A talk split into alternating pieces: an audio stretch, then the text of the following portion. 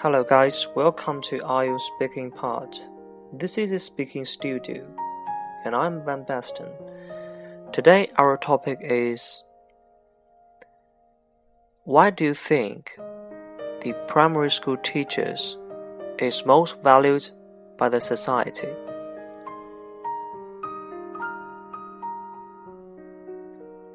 As far as I am concerned, primary school teacher plays a significant role in guiding students to know how to behave well and transfer useful knowledge to them.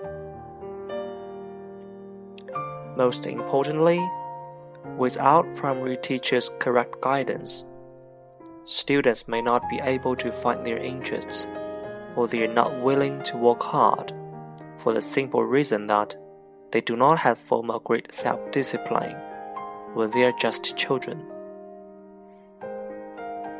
The other thing is that some parents are busy doing their work. In this case, the children who are lack of parents' care do need more concern from the primary teacher.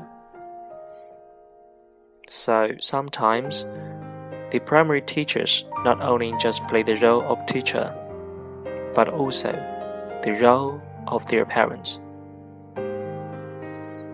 So in this question, we do need to focus on one vocabulary. Self-discipline.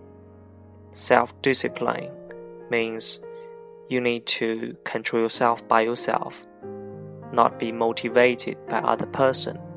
In Chinese means 自律. Thank you for your listening. This is today's IELTS Studio, Part 1. See you tomorrow.